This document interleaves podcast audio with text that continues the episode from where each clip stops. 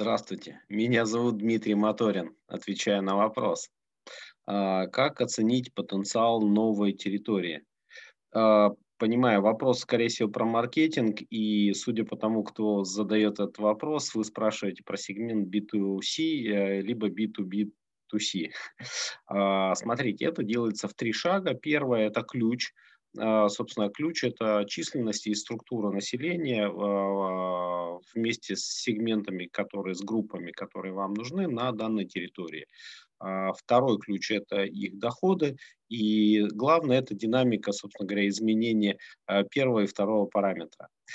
Вторым шагом вы идете, сверяете источники данные, данных по этим группам с трех, как минимум, источников: независимые отраслевые исследования, официальная статистика, сводите это и приводите к единому знаменателю.